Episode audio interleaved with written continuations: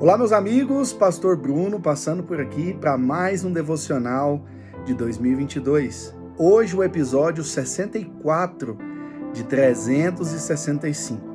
O texto que eu quero ler está lá em Jeremias 31, verso 1.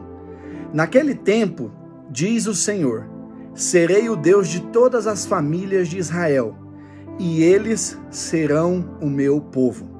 Eu estou aqui com o meu filho mais novo, o Adam, que está aqui comigo nesse dia, já que nós vamos falar de família. Ser o Deus das famílias de Israel quer dizer que ah, todas aquelas pessoas na nova aliança, né, nos dias de hoje, antigamente Deus tinha uma aliança com um povo, com uma nação. Hoje, Deus tem aliança com todos aqueles que confessam a Jesus, o seu único filho, como Senhor e Salvador. Então, ser o Deus das famílias de Israel quer dizer que é ser o Deus das famílias que confessam Jesus como o único Senhor e Salvador de suas vidas. Se você for ler todo o capítulo 31, você vai ver uma declaração de amor linda de Deus para com o povo de Israel. E nós somos a nova Israel do Senhor.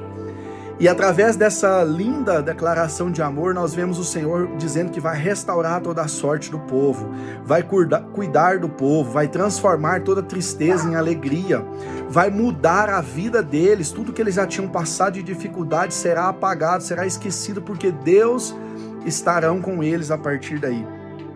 Queridos, nós temos que pensar a respeito da nossa família, porque a gente muitas vezes vê muito as pessoas postando o versículo conhecido que está lá em Josué 24: Eu e minha casa serviremos ao Senhor.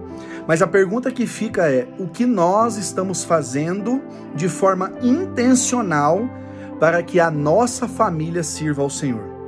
Às vezes nós achamos que uma criança pequena, como meu filho, Adam, mais novo, que estava aqui comigo, que não tem dois anos ainda, a gente tende a pensar que é muito cedo para falar de Jesus, que é muito cedo para ensinar, que ele não vai entender. Enquanto isso, o diabo está agindo através da internet, através do YouTube, através dos desenhos, através do celular, através dos joguinhos, dos videogames, roubando aquilo que nós deveríamos estar ensinando para os nossos filhos, roubando o nosso tempo, roubando a, a, o nosso ensino. E nessa de achar que eles são muito novos, a gente acaba se esquecendo. O que eu gostaria de deixar com vocês no dia de hoje é para que nós sejamos intencionais no ensino do Senhor com as nossas famílias. Mulheres, sejam intencionais ah, no ensino do Senhor para os seus maridos, para os seus filhos. Homens, sejam intencionais. É muito bom dizer que a gente é o sacerdote do nosso lar. Mas como sacerdote, nós homens, o que nós temos feito para educar os nossos filhos nos caminhos do Senhor?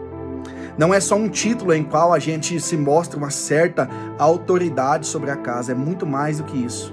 Não terceirize, não deixe, não ache que orar com seus filhos é papel somente da sua esposa. Não ache que ler a Bíblia com seus filhos é tarefa da sua esposa porque você trabalha o dia todo. Essa tarefa Deus deu para nós nós. Se por acaso você é mãe e o teu marido não serve ao Senhor, tudo bem, essa responsabilidade é sua. Mas se é uma casa onde todos servem ao Senhor, homem, acorde para a vida. Essa responsabilidade é sua de ensinar os seus filhos, especialmente os homens, a serem homens de Deus, leitores assíduos da palavra, homens de oração. Que você possa ser intencional, ensinando a tua família a amar o Senhor porque, segundo Jeremias está dizendo, o Senhor será o Deus de todas as famílias de Israel, ou seja, de todas as famílias que confessam a Jesus. Deus abençoe você e a sua casa, em nome de Jesus.